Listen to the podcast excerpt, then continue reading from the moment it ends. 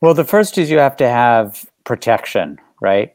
You have to have sort of political. So somebody has to be bold, be sort of the decider, the person who can sort of force change through. And that was me, you know?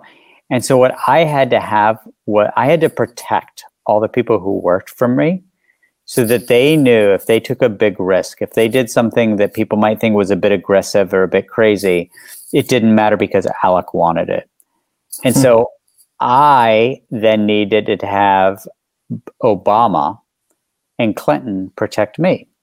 So that when people got pissed off, if Alec's being very aggressive or Alec's teams being being very aggressive, or if some old white guy who's like 60 years old doesn't like a 25 year old woman saying we're going to do this.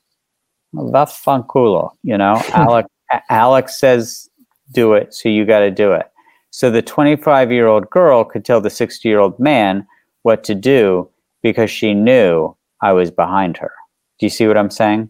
So the first yeah, thing, yeah, yeah. the first thing is that. The second thing is, so the first thing is having the political cover. The second thing is having a very clear vision and goals.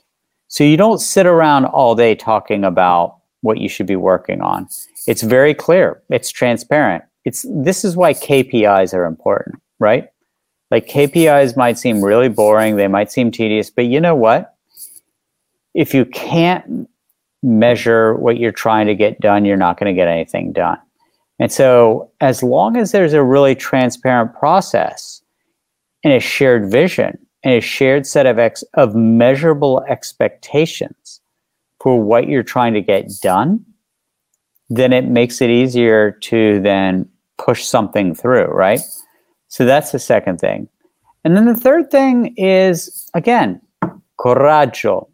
Um, sometimes, you, I mean, you can't just fall over and cry every time somebody opposes you or if somebody doesn't like what you're doing. Sometimes you have to have the courage to say, I don't care if you disagree.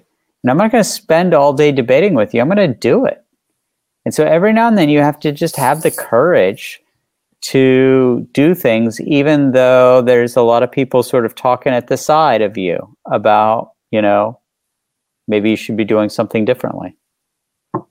Yeah, sure. I guess this is the uh, the main key word in our interview that we will bring home uh, today.